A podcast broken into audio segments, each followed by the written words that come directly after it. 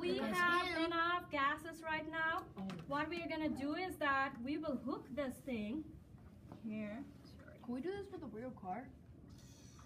Yay! Do that, do that, do that, do that. All right, let's put it. It's actually working. It's like a hover car. But it's a car. It doesn't hover. So we have produced the hydrogen and oxygen, and that is actually helping to make the car run.